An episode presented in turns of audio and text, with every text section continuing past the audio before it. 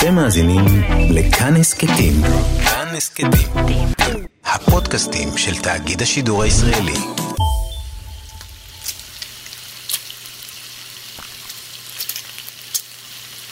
האמריקאים אוהבים לאכול בייקון. ממש אוהבים, בעיקר בארוחת הבוקר שלהם. מדובר בנתח בשר חזיר משומר במלח ופרוס לפרוסות דקיקות שאפשר להוסיף לסנדוויצ'ים כתוספת למנות וגם לאכול ככה סתם. האמריקאים אוהבים בייקון.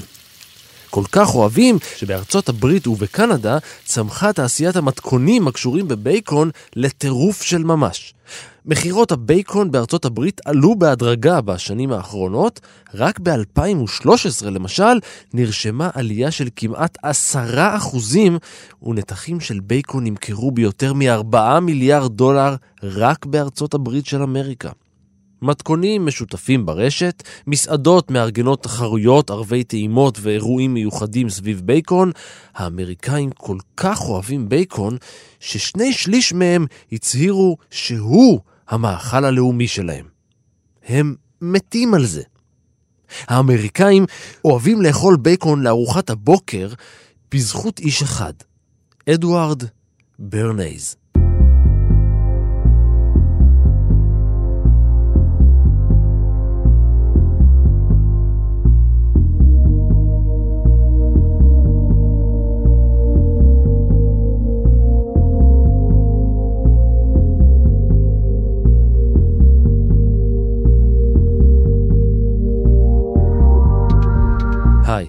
אני רן מנהר ואתם על מנהר הזמן. מדי פרק אנחנו מספרים לכם על מקרה שקרה בעבר מזווית שכנראה עוד לא הכרתם. הפעם אנחנו יוצאים לפגוש את האדם שלימד את הנשים לעשן ולאסוף את השיער, את האמריקאים לאכול בייקון ובננות, ואפילו הפיל נשיא מכהן.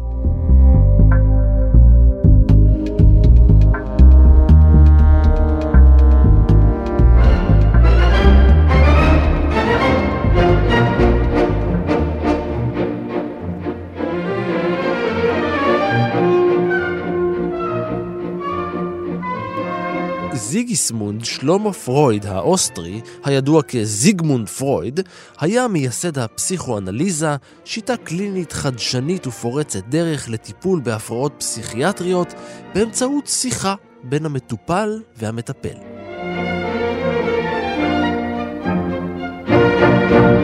השפעתו של פרויד על עולם הפסיכיאטריה והפסיכולוגיה הייתה עמוקה ומשמעותית ביותר.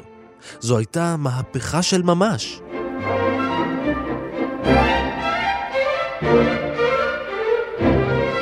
והייתה לה עוד השפעה. על אחיינו של פרויד, שהשתמש בפסיכולוגיה בצורה אחרת לחלוטין.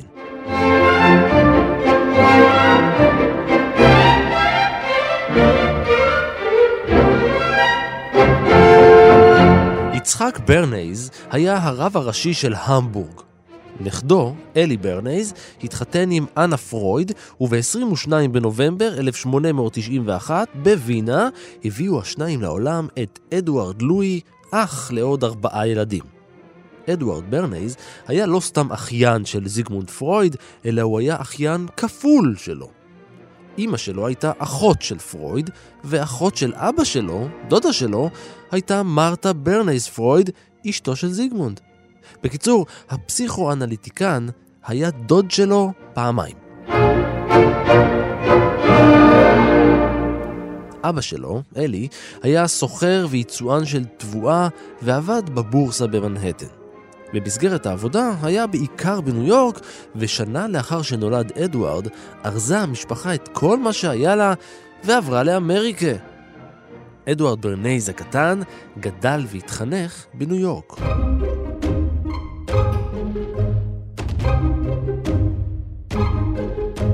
אני חושב שניצני ההתפוצצות שאנחנו נחווה ונסתכל עליה בשנות ה-50 ובשנות ה-60, שבעצם אה, די אה, גיבשו את מהפכת הצריכה המודרנית, כמו שאנחנו מכירים היום, הניצנים שלה היו איפשהו בשנים האלה. זהו מוטי שרף, יועץ אסטרטגי ואיש יחסי ציבור. יש לי משרד אה, יחסי ציבור, וכאילו נקרא שף תקשורת, אני בעלים ומנכ"ל, אבל יועץ תקשורת.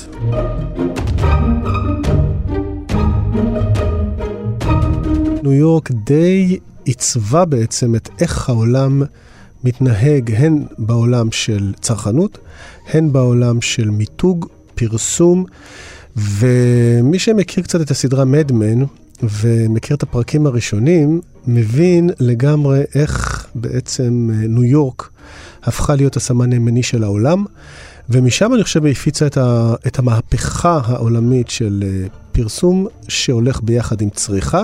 אנחנו צריכים גם להבין שכנראה ההבשלה של המהפכה התעשייתית איפשהו הגיעה בשנים האלה והתפוצצה אז למקומות אחרים כשקווי ייצור ומפעלים ו-over capacity, כלומר ברגע שפיצחו את המנגנון הזה שאפשר לייצר גם דברים שלא צריך, אז נכנסה תעשיית הפרסום במלוא עוזה. כמו אבא, גם אדוארד הלך ללמוד חקלאות, ובשנת 1912 קיבל תואר בחקלאות מאוניברסיטת קורנל. אבל הוא לא הלך להיות חקלאי, הוא בחר בעיתונות. הוא כתב עבור המגזין הלאומי לענייני משתלות, ואז עבר לעבוד יחד עם אבא שלו בבורסה לייצור. אני חושב שאנחנו צריכים להבין ששוק ההון, אה, שהבורסה שאנחנו מכירים היום, של ניירות ערך וכולי וכולי, גם לא היה הכי מפותח, ואני חושב שכל העולם של סחורות ותוצרים ואמצעי ייצור, מה שנקרא הבשלה של המהפכה התעשייתית, יצרה בורסות שונות ומשונות, ואני מניח שכנראה הוא עבד באחת מהן שכנראה עסקה בסחורות, או במוצרים, או בייצור.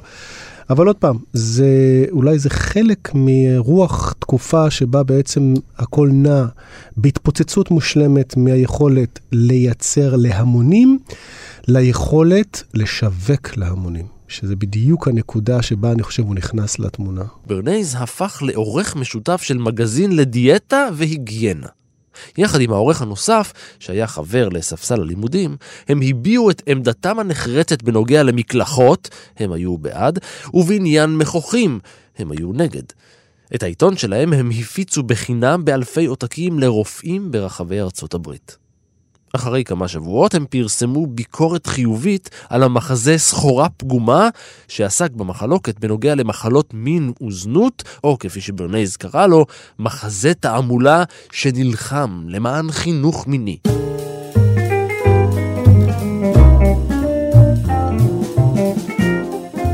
הוא הקים כתב עת שעסק בתרבות ובביקורת, וביקש את תמיכתם של אנשים בעלי הרבה מאוד כסף והשפעה. והם עזרו. כמו ג'ון רוקפלר, פרנקלין ואלינור רוזוולט ועוד אנשים רמי דרג.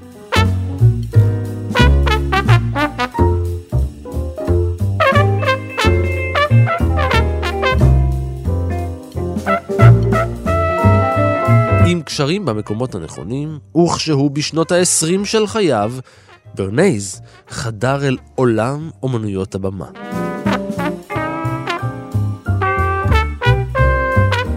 אבל זה היה סיבוב קצר. הוא שימש קצין העיתונות של כמה שחקנים ומופעים, והשתמש בטכניקות רבות, כאלה שיהפכו מאוחר יותר לסימן ההיכר שלו. למשל, באמצעות קישור למטרות נעלות, כמו צדקה ותרומה ליתומים, הוא קידם את המחזה אבא ערך רגליים, או כשהפיץ תמונה של רקדנית הבלט פלור רבל לבושה בבגד שערורייתי, רק כדי ללמד את האמריקאים מה זה בלט רוס, להקת המחול של סרגי דיאגילב. הוא הפך לאיש יחסי הציבור, כשעוד לא היו יחסי ציבור. אני יש לי, יש לי, יש לי רעיון. סרג'ו פנית, לא טעית. איך קוראים אותך מדלך? יעלי. יעלי, נעים מאוד מותק. את, את יודעת ז'ונגלר? לא. הוא היה זה שבנה את אנריקו קרוזו, הטנור האיטלקי, והפך אותו לאליל שיש להגן על הקול שלו באמצעים מיוחדים.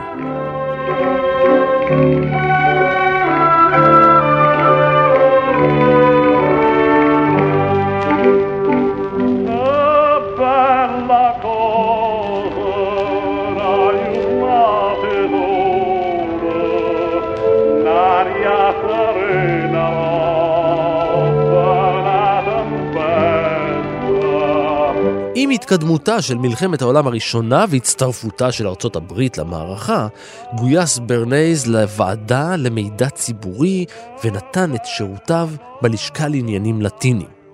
הם ישבו בניו יורק, וברנייז התמקד בגיוס תמיכה ציבורית למאמץ המלחמתי, גם באמריקה וגם מחוצה לה. הוא התמקד בעיקר בעסקים אמריקאים שפעלו בדרום אמריקה. Gun, get your gun, get your gun.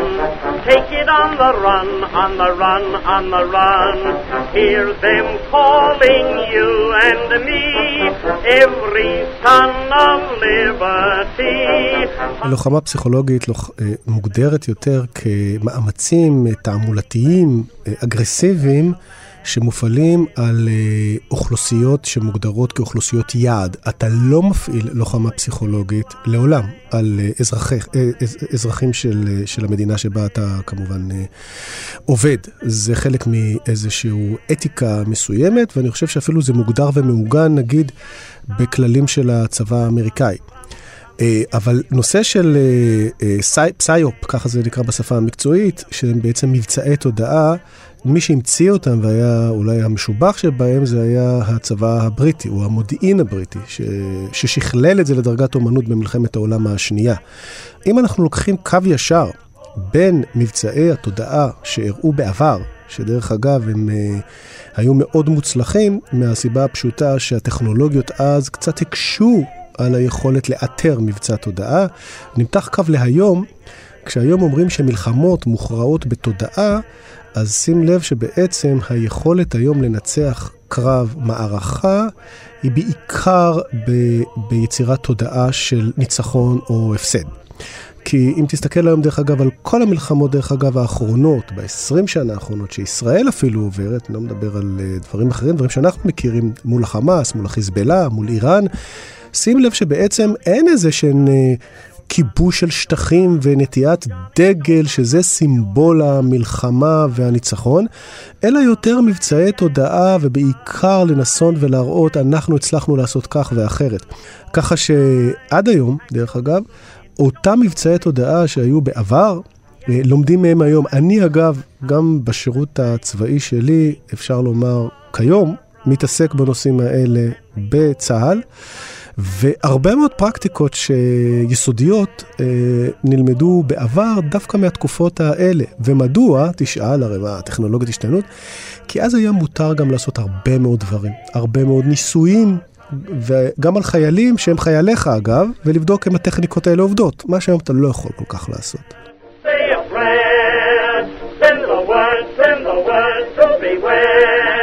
ההיסטוריה הקצרה שלו בעיתונות, בשילוב הניסיון שלו בוועדה למידע ציבורי והייחוס המשפחתי שלו, הפכו את ברנייז לכוכב עולה. לאחר המלחמה הוא המשיך לעבוד עבור הוועדה, הפעם בוועידת השלום בפריז. וזו הייתה הפעם הראשונה בה הוא עורר סקנדל ציבורי. בהודעה לעיתונות הוא ציין כי מטרתה המוצהרת של המשלחת היא לפרש את עבודת ועידת השלום על ידי קיום תעמולה עולמית להפצת הישגים ואידיאלים אמריקאים. הוא חושף את הספין בתוך ההודעה, כן. ברנייז הבין משהו שיכול להיות שמישהו כבר הבין לפניו, אבל רק הוא עמד לעשות עם זה משהו. את מה שעשינו בוועדה למידע ציבורי, הוא אמר, להשפיע על האויב, על בלתי מעורבים ועל תושבי המדינה, אפשר לעשות בדיוק באותה המידה גם בעיתות שלום. במילים אחרות, מה שאפשר לעשות לאומה בזמן מלחמה, אפשר לעשות לארגונים ואנשים בזמן שלום.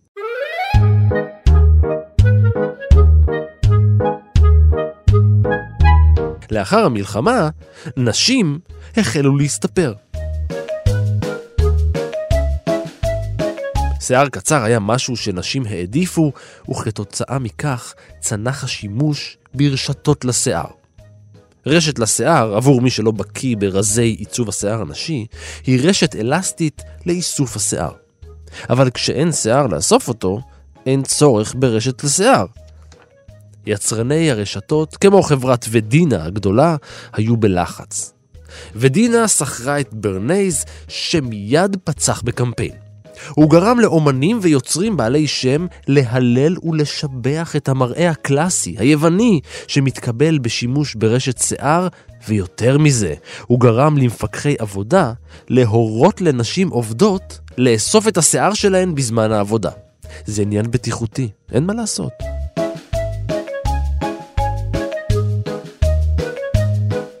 הדגש בקמפיין היה על רשתות השיער, לא על ודינה, לא על החברה.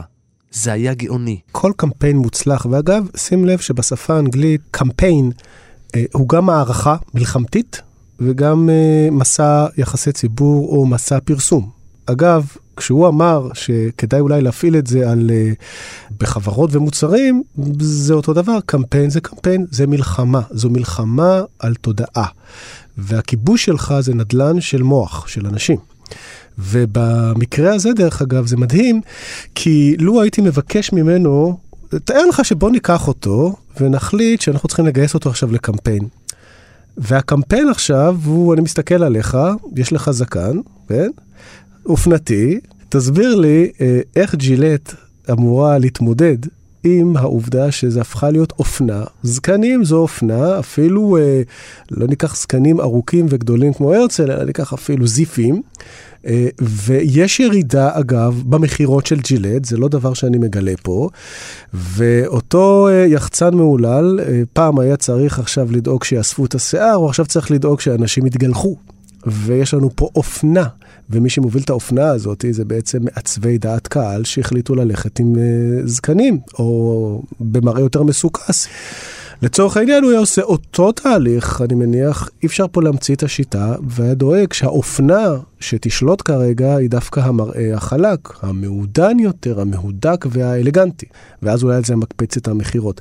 אבל אני חושב שדילמות כאלה בעצם קורות בהתאם לטרנדים אופנתיים כאלה ואחרים, שבסוף שאנחנו מגלים שאופנה זו בעצם לא רק תודעה כוזבת שאנחנו מבינים את זה, אנחנו מבינים שאין אופנה שקורית כך סתם מתוך איזושהי התפוצצות אה, חברתית, אלא היא מהונדסת לחלוטין. אנחנו יכולים כמעט לקחת כל טרנד אופנתי ולהבין שהוא נולד במוחו של מישהו. מעטים מאוד האופנות שבהן אנחנו יכולים באופן טבעי, אנשים החליטו ללכת עם מיני. אוקיי? בשנות ה-60. או הביקיני, שפתאום חתכו לשתיים את הבגד ים.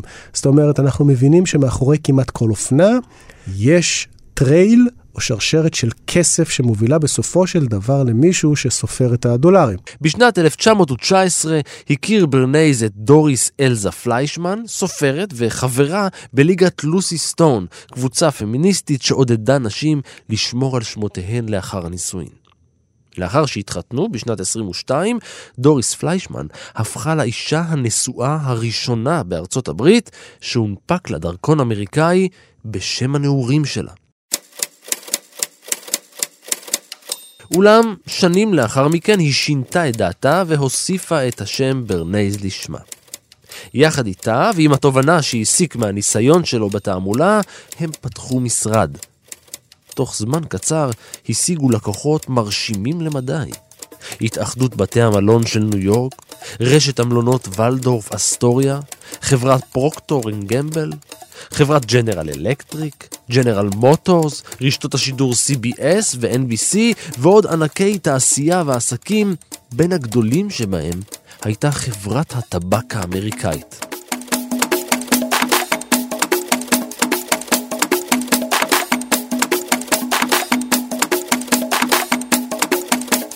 פליישמן ברנייז מילאה תפקיד חשוב מאחורי הקלעים בעסקי יחסי הציבור של אדוארד. היא כתבה מזכרים רבים, נאומים ועלוני פרסום.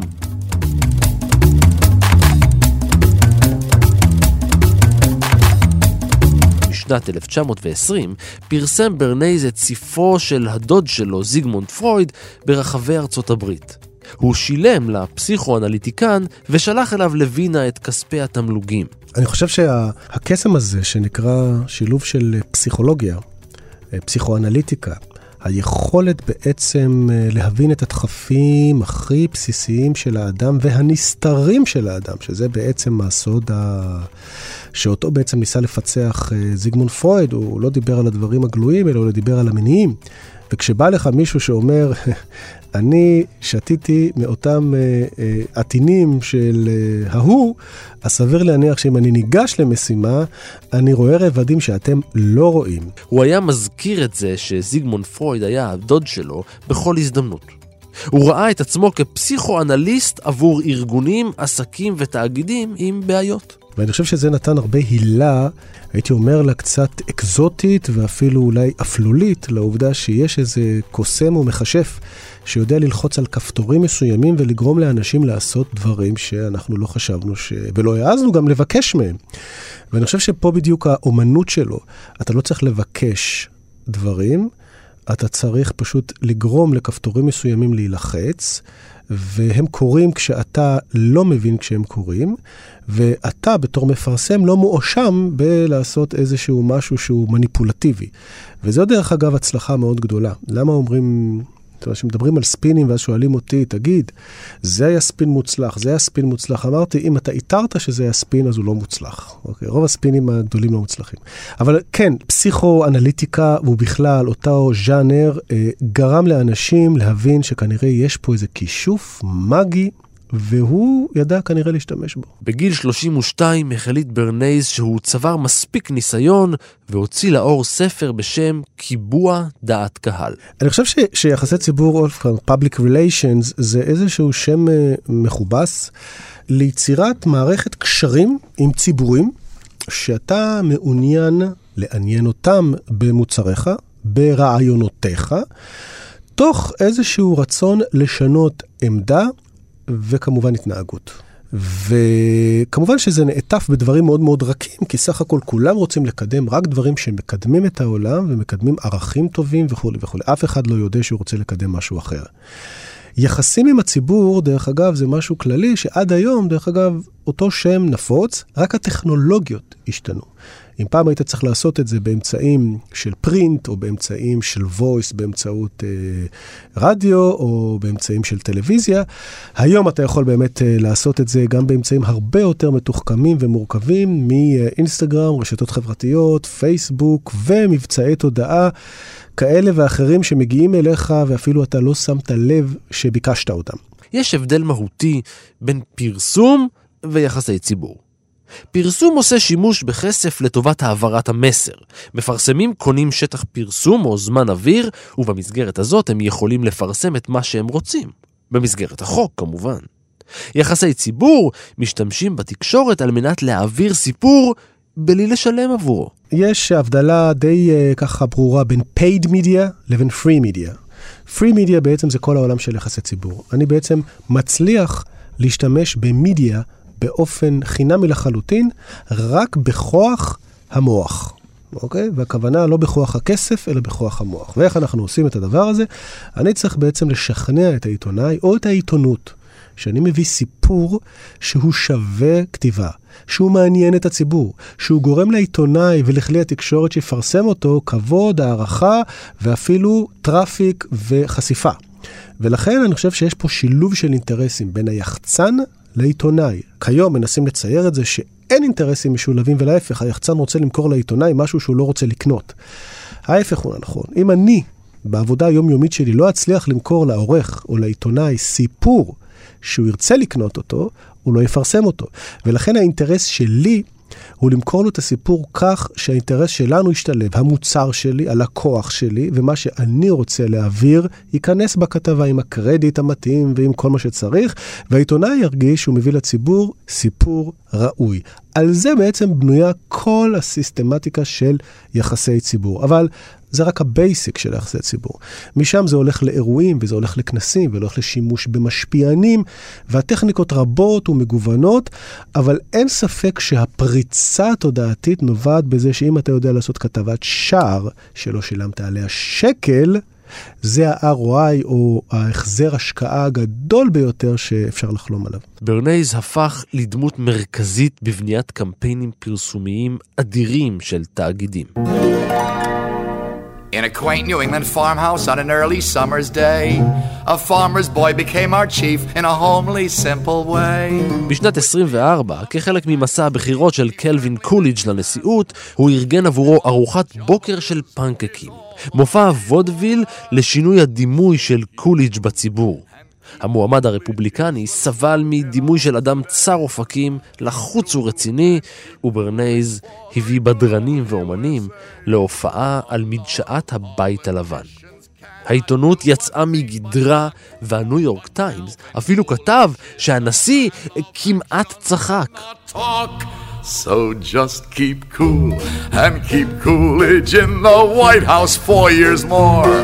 We have a chance to do it in this year of 24. He's been tried, he's never wanting, he is giving of his best. Keep קוליג' זכה בבחירות. Coolidge is our country's mighty test. אולי הלקוח החשוב ביותר של ברנייז מבחינה היסטורית הייתה חברת הטבק האמריקאית.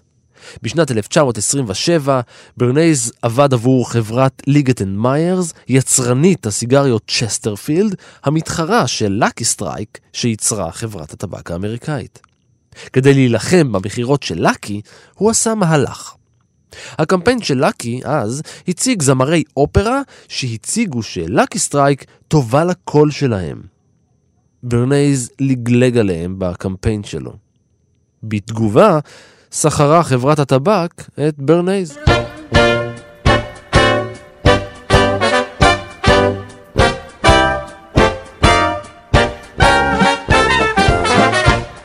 המטרה שלו הייתה להגדיל את המכירות בקרב נשים. אנחנו צריכים לדבר על תקופה שבה עישון בפומבי נחשב לעניין גברי לחלוטין.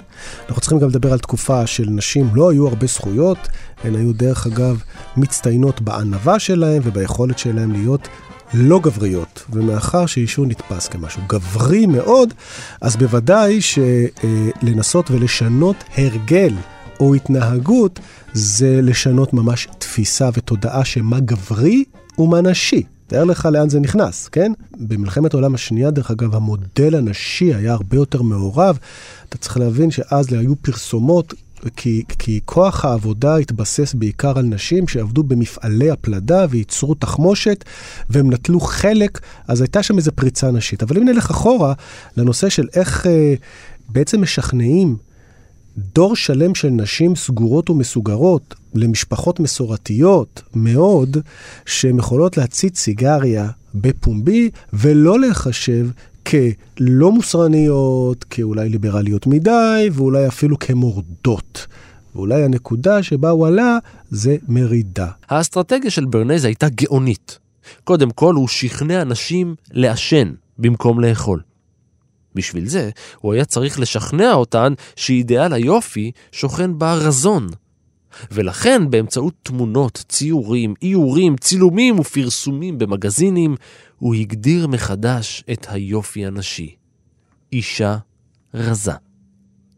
גם במערכת הבריאות העדיפו לקדם עישון מאשר אכילה של סוכר. אני לא יודע אם עד היום יש אה, הדהוד לקמפיין שלו, אבל תמיד כשנשים אה, מפסיקות אה, לעשן, הן אומרות עליתי במשקל. בנוסף, סקרים שערך הצביעו על הרתיעה שהייתה לנשים מלאקי סטרייק בשל עיצוב האריזה.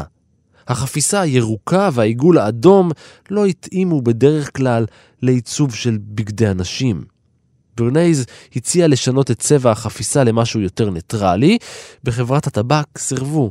כבר הוצאנו מיליונים על פרסום החפיסה הזאת, חייבים רעיון אחר. אז ברנייז עשה מעשה. הוא הפך את הצבע הירוק לאופנתי.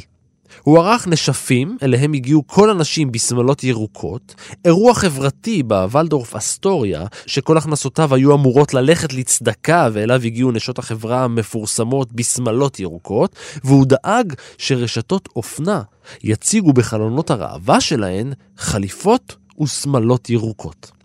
הקמפיין היה הצלחה. כל דבר קשור בכסף. אה, ואני מניח שאם הוא גרם להם, הוא שכנע אותם, אז כסף רץ מאיפשהו. בואו, אנחנו צריכים להבין שתעשיית הטבק היא אחת משלוש התעשיות הענקיות בארצות הברית, שהן אה, טבק, אלכוהול ונשק. אוקיי? אלה תעשיות שמניעות את הכלכלה האמריקאית ואת הפוליטיקה האמריקאית באותה תקופה, ואחראים בעצם למהפכות ענקיות וגדולות. אז ככה כסף היה.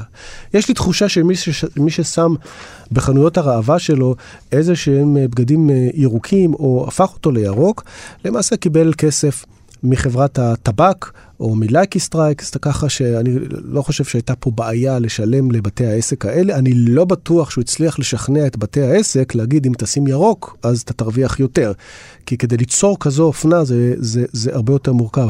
אבל כן צריך incentive לעשות את הדבר הזה. רק צריך להבין שאולי אחד הדברים בתעשיית הציבור שאולי לוקחת הרבה זרקור אה, שלילי, זה העובדה שמאחוריה רץ הכסף הגדול. מלפניה נעים אינטרסים לכאורה די תמימים ודי פשוטים להבנה. אבל מאחוריה הכסף הגדול. בניגוד לפרסום, שבפרסום הכסף הגדול נמצא על השולחן, אתה יודע מי קנה ומה קנה, ובהתאם לזה אתה יכול לשפוט מה מקור הכוח. בתעשיית יחסי הציבור הכוחות מוסתרים מאחור. בזכות ברנייז, נשים התחילו לעשן באופן פומבי. הסיגריות שלהן זכו לכינוי לפידים של חירות. ובעידודו של ברנייז, נשים פמיניסטיות, בעיקר שחקניות בשלב ראשון, עישנו אותן במהלך מצעד חג הפסחא בניו יורק בשנת 29. לקי סטרייק הפכה למותג הסיגריות המוביל את צמיחת הענף. So next time you get cigarettes, get better tasting Lucky Strike. מה שיפה בו זה שעם כל האגו כנראה המגולומן לא קטן הבחור הזה, כי להשתמש במשהו להשתמש, אתה צריך להבין שאתה מתנהג כמו אלוהים קטן שגורם לאנשים לעשות דברים שלא רצית, אבל הוא תמיד דאג להיות מאחור. ואני חושב שהכוח של יועץ צללים הוא הרבה יותר גדול. כי once אתה הופך להיות הסיפור וה issue והכל סביבך, אז ברגע שרואים אותך כבר רואים את הספין מהלך. לאורך כל העבודה הסתיר ברנייז את העובדה שהוא עובד עבור חברת הטבק האמריקאית, ולמעשה הוא הצליח להימנע מקישור שמו לקמפיין. צוותי העבודה בחברת הטבק הונחו שלא להזכיר את שמו של ברנייז לעולם. לי הייתה תקופה שאני באמת uh, בתחילת דרכי המקצועית, שפתחתי את העסק לפני משהו כמו 20 שנים. מותגתי כמנהל המשברים העסוק בישראל, עשו עליי כתבה של ארבעה עמודים בגלובס, וכתבו כמה אני עסוק, ואין ספק שכל משבר בישראל מגיע לשולחני. באיזושהי תקופה הסתובבתי בתל אביב, אז כל אחד עצר אותי ואמר לי, מה המשבר שאני מטפל? לאחר מכן זה הגיע לכך שלקוחות חששו להגיע, כי אמרו, אתה מבריק, אתה חכם, אבל תטפל בנו, יגידו שאתה אה, מנהל משברים. ולכן הבנתי, הייתי אז מאוד צעיר, ואז הבנתי את הכוח של להישאר מאחור. בשנת 32, חודש לפני הבחירות לנשיאות, הרברט הובר היה כבר נואש. הוא התייעץ עם ברנייז, וזה אמר לו שכדאי לו לייצר חוסר לכידות בקרב שורות האופוזיציה, ולאחר מכן לצייר את עצמו כמנהיג בלתי מנוצח. נשמע מוכר? בשנת 39 הוא היה מנהל יחסי הציבור של היריד העולמי בניו יורק. זה היה גם על רקע השפל הכלכלי והניסיון לחלץ את אה, ניו יורק, ארצות הברית, מאיזשהו מקום מדוכדך של, אה, של כלכלה שהיא די מסורתית. יריד כזה אמור לחשוף טכנולוגיות חדשות, אמור לחשוף משקיעים חדשים, אמור ליצור קשרים גלובליים, ולכן יש חשיבות מאוד מאוד חזקה לייצר כזה דבר, ובטח לפרסם אותו. כי הפרסום של כזה דבר מייצר תחושה שמשהו קורה. ו- ולקחו ברצינות כאלה ירידים. כלומר, זה כמו אולימפיאדה, זה משהו שהיה אמור לתת אפקט כזה, שאתה אומר, המדינה, אם היא יודעת לייצר כזה יריד, אז כנראה יש לה את הכוחות והיכולות לעשות הלאה. להיות יחצן של כזה דבר, אני מניח שזה... אחריות אה, לא קטנה, ואני אגיד לך מה החשש הגדול בכאלה ירידים. ההשקעה היא אדירה. מיליונים על גבי מיליונים נשפכים בדבר הזה, והשאלה איך אתה לוקח את המיליונים האלה ומייצר מהם עשרות מיליונים של חשיפה. ואני חושב שאז, גם בואו ניקח את רוח התקופה, גדול זה חזק, היום מתוחכם זה חזק, אז גדול זה חזק, אז אני מניח שכך באווירה הזאת, הפסיכולוגית ההיא, את הדבר הזה, אז הוא היה צריך לעשות לזה עוד מינוף. אז בוודאי שזה לא היה פשוט. כמה שנים לאחר מכן, במלחמת העולם השנייה, שב ברנייז לייעץ לסוכנות המידע של ארצות הברית, לצד ייעוץ שנתן לחיל הים האמריקאי ולצבא בכלל, ולאחר שוך הקרבות, חזר לייעץ למתמודדים בתחום הפוליטי. הוא היה זה, למשל, שבשנת 1946 הכניס לתפקידו את ויליאם או'דווייר, ראש העירייה המאה של ניו יורק. בעצתו של ברנייז הוא סיפר למצביעים היהודים שהוא אנטי-נאצי מובהק. למצביעים האיטלקים הוא סיפר על הרפורמה שהוא מתכנן במשטרה בניו יורק, ולמצביעים האירים הוא סיפר על הפעילות שהוא נקט נגד המאפיונרים האיטלקים. אחד הקמפיינים האדירים שהפיק לא רק הכניס בננה לכל בית, הוא גם הפיל נשיא של מדינה.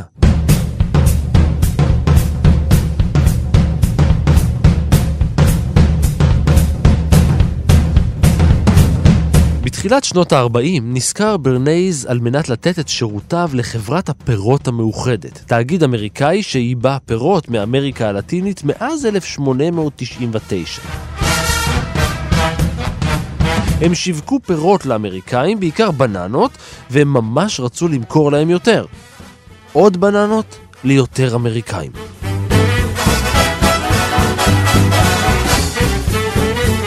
ברנייז חשב, האינטרס שלו היה לשרת את חברת הפירות. האינטרס של חברת הפירות היה למכור בננות. הוא החליט לקשר את הבננות עם בריאות טובה, כי בריאות טובה הייתה אינטרס לאומי אמריקאי. ולכן הוא השתמש בסלבריטיז כמקדמי המותג והציב בננות במקומות בולטים.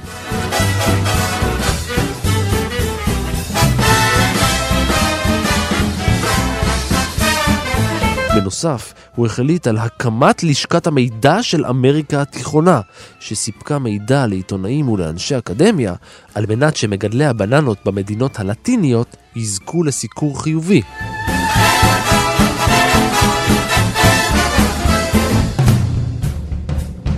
השימוש בפרוקסיס, מה שנקרא, זאת אומרת, בגופים שלמעשה מוציאים אינפורמציה שהיא לכאורה, אנחנו קוראים לזה third parties, כמעט בכל קמפיין שאנחנו רוצים להפעיל.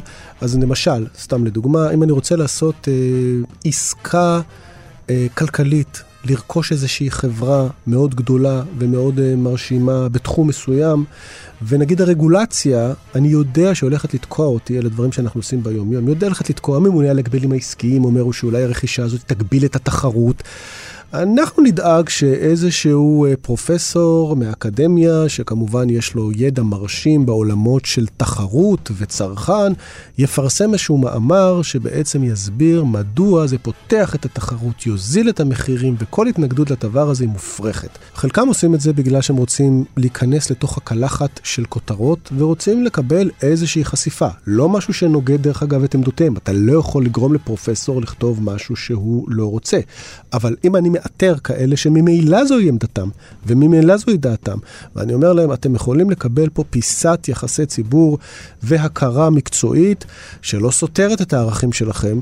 אז הוא יישב בלילה, יכתוב את המאמר, יפרסם אותו, הממונה על הגבלים העסקיים או אחד הרגולטורים יקרא את זה, זה יניע עוד איזשהו דיון בעיתונות. השגתי את מטרתי מבלי שאני בסופו של דבר אצטרך להוציא הודעה לעיתונות ואגיד מדוע הוא חושב שזה כך. אז עושים את זה בהרבה מקומות, אתה משתמש בעמותות, אתה משתמש בגורמים מסוימים. לדוגמה, בעולם הרפואה או בעולם התרופות, שהוא עולם הכי מניפולטיבי ביחסי ציבור ויש עליו את הרגולציות הכי קפדניות, הרבה פעמים אתה משתמש באגודות ועמותות של מחלות מסוימות כדי לקדם תרופה מסוימת. זה לא, זה לא משהו שהוא המציא, third party או proxy או מישהו שעושה את העבודה עבורך, זו דרך לעקוף בעצם את, ה, את המקור. לקמפיין הבננות היה אפקט נוסף. בסוף שנות ה-40 ותחילת ה-50 התרחשה בגואטמלה מערבולת פוליטית גדולה שהסתיימה בעלייתו לשלטון של יעקובו ארבנס גוזמן. ברנייז, שעבד עם התקשורת הבינלאומית, הוביל לסיקור נרחב של האיום הקומוניסטי הגואטמלי. הניו יורק טיימס, ניו יורק הרלד טריביון, טיים, ניוזוויק והאטלנטיק פרסמו מאמרים המתארים את איום הקומוניזם בגואטמלה. לאחר שהציבור נבהל, כפי שתוכנן מהמצב במדינה, הזהיר ברנייז את ראשי חברת הפירות מהלאמה של אדמות הבננות, והמליץ על קמפיין בו אוניברסיטאות, עורכי דין והממשל האמריקאי, כולם יגנו את ההפקעה כלא מוסרית ובלתי חוקית. את גל תשומת הלב הציבורית והתקשורתית ברנייז הציע להפוך לצונאמי. הוא המליץ לשנות את השגריר והקונסול של ארצות הברית ולהטיל סנקציות על המדינה. מצד שני, חברת הפירות הפיצה מאמרים חיוביים על גואטמלה לכל מי שדעתו נחשבת, לחברי קונגרס, למעצבי דעה ולעיתונאים. או אז הוביל ברנייז קבוצות של עיתונאים לסיור בגואטמלה בחסות החברה. השיא התרחש בשנת 54, אז החל ה-CIA במבצע PB Success ותקף את הכוחות של גואטמלה בלוחמה פסיכולוגית כדי לקבע את הידיעה כי הצבא המקומי עומד להפסיד. יתרה מזאת, במהלך ההפיכה עצמה, ברנייז בעצם היה ספק המידע העיקרי עבור גופי התקשורת וסוכניות הידיעות הבינלאומיים.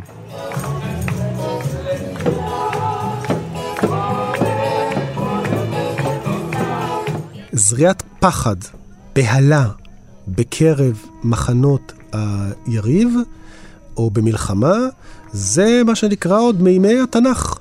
היכולת לשתול אצל היריב פחד ואימה יכולה להכריע מלחמה. כל מה שקשור, דרך אגב, בלחימה זה עניין של מורל. כל התפקיד של, של, של הצבאות זה לדאוג שבצד השני המורל יהיה נמוך. מורל נמוך גורם לאנשים פחד, ובוודאי מוריד את היכולת שלהם להילחם. אבל זה מתחיל בתודעה, זה לא כלי הנשק שקובע, זה לא איכותו של כלי הנשק שנוגע, וזה לא כמה מאומן החייל. זה כמה תודעתו חשופה למניפולציה. לאחר ההפיכה, ברנייז היה זה שעיצב ושיווק את דמותו של הנשיא החדש, קרלוס קסטילו ארמס. בשנת 59, בהחלטת חברה, פיטרה חברת הפירות את כל היועצים החיצוניים שלה, כולל את ברנייז. הם החליטו לעשות דברים לבד.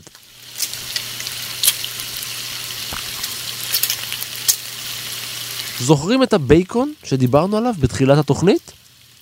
אז כבר בתחילת שנות ה-20 שכרה את שירותיו של ברנייז חברת Beech-Nut Packing על מנת להעלות את מכירת הבייקון שלה. כל עוד רוב התושבים באמריקה גרו באזורים מבודדים ומרוחקים מהערים הגדולות, ארוחת בוקר עם בייקון על שולחן חוות המשפחה היה דבר שבשגרה. אולם לאחר המהפכה התעשייתית, המצאת דגני הבוקר ותהליך העיור המואץ, האמריקאים נטשו את ארוחת הבוקר המורכבת ועברו לאכול דברים פשוטים יותר, כמו כוס קפה או מיץ עם דגני בוקר. מכירות הבייקון צנחו פלאים. ברנז ידע שאנשים אוהבים לקנות, אבל הם לא אוהבים שמוכרים להם. לכן הוא השתמש ברעיונות של דוד שלו, הפסיכואנליסט, על מנת לקדם את המטרה.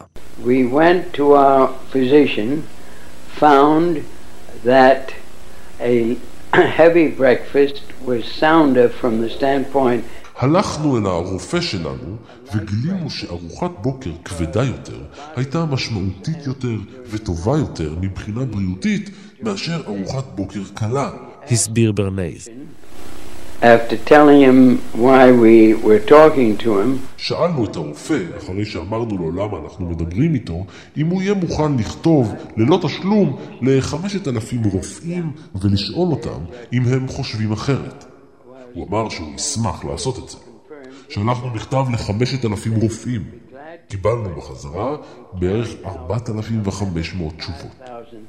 physicians, obviously all of them, we got about 45 כולן הגיעו למסקנה שארוחת בוקר עשירה יותר טובה יותר לבריאות הציבור האמריקאי מאשר ארוחת בוקר קלה. את זה פרסמנו בעיתונות.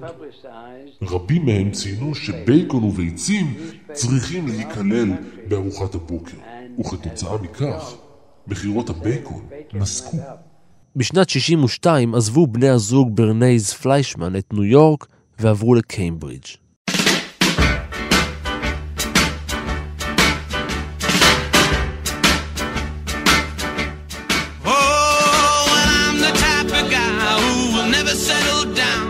חרף הקמפיין המוצלח שעשה לחברת הטבק, ברנייז עצמו לא עישן מעולם וניסה לגרום לאשתו להיגמל. בתחילת שנות ה-60 הוא עבד ותמך בקמפיינים נגד עישון.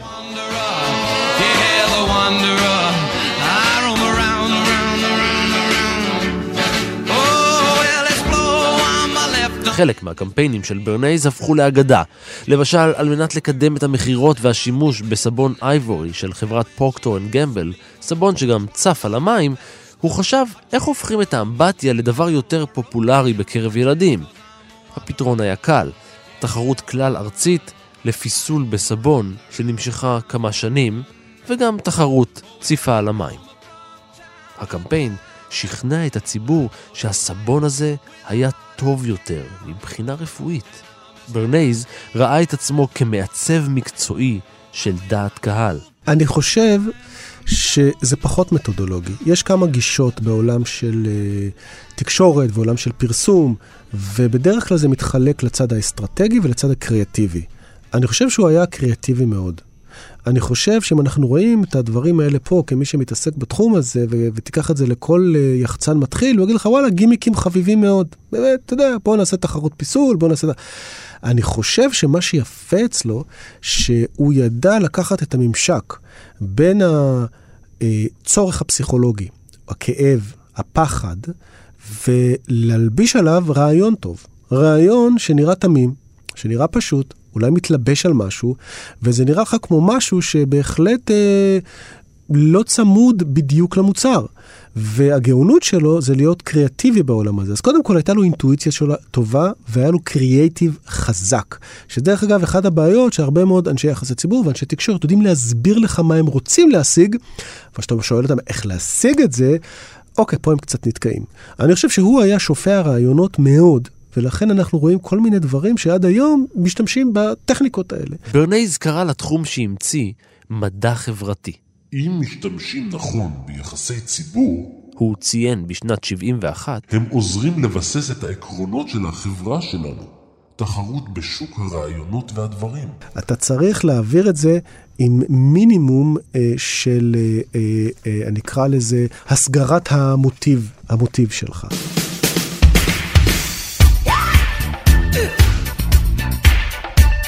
ביום הולדתו המאה קבע אבי יחסי הציבור כי מה שנקרא היום יחסי ציבור הוא ממש לא מה שהתכוון אליו.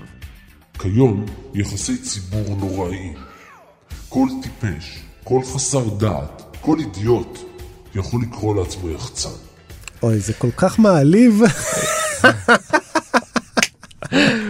צודק, אני מסכים איתו, בש... בלוקח את זה, כי, כי אני חושב שאחת הבעיות ב, ב, בתחום הזה, שכשאתה רואה את הרעיון ואתה לא רואה את הכפתור שהרעיון הזה צריך ל... זה, אז זה נראה לך פשוט לחלוטין. זה כמו שתראה אנשים שבקראטה בחגורה שחורה, הם עושים אותם תנועות כמו זה שעושה חגורה לבנה, אבל כנראה שיש שם איזה משהו שאנחנו לא יודעים.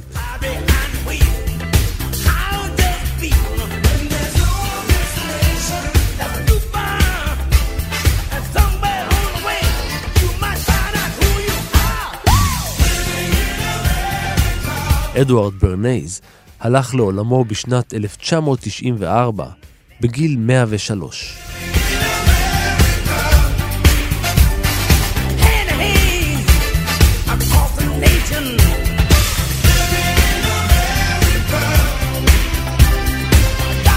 ועד כאן מנהר הזמן להפעם. תודה למוטי שרף, תודה גם לאור מנהר שקילף בננות באולפן והיה על ההפקה, ולניר גורלי שהתהדר בשמלה ירוקה חדשה והיה על העריכה. עוד סיפורים מההיסטוריה ופרקים אחרים של מנהר הזמן מצפים לכם, כרגיל, באתר שלנו, באפליקציה של כאן, בכל יישומון הסכתים אחר וגם בספוטיפיי. אתם מוזמנים להמשיך ולעקוב אחריי ברשתות החברתיות, בפייסבוק ובטוויטר, להגיב, להציע רעיונות, ובעיקר להתחבר.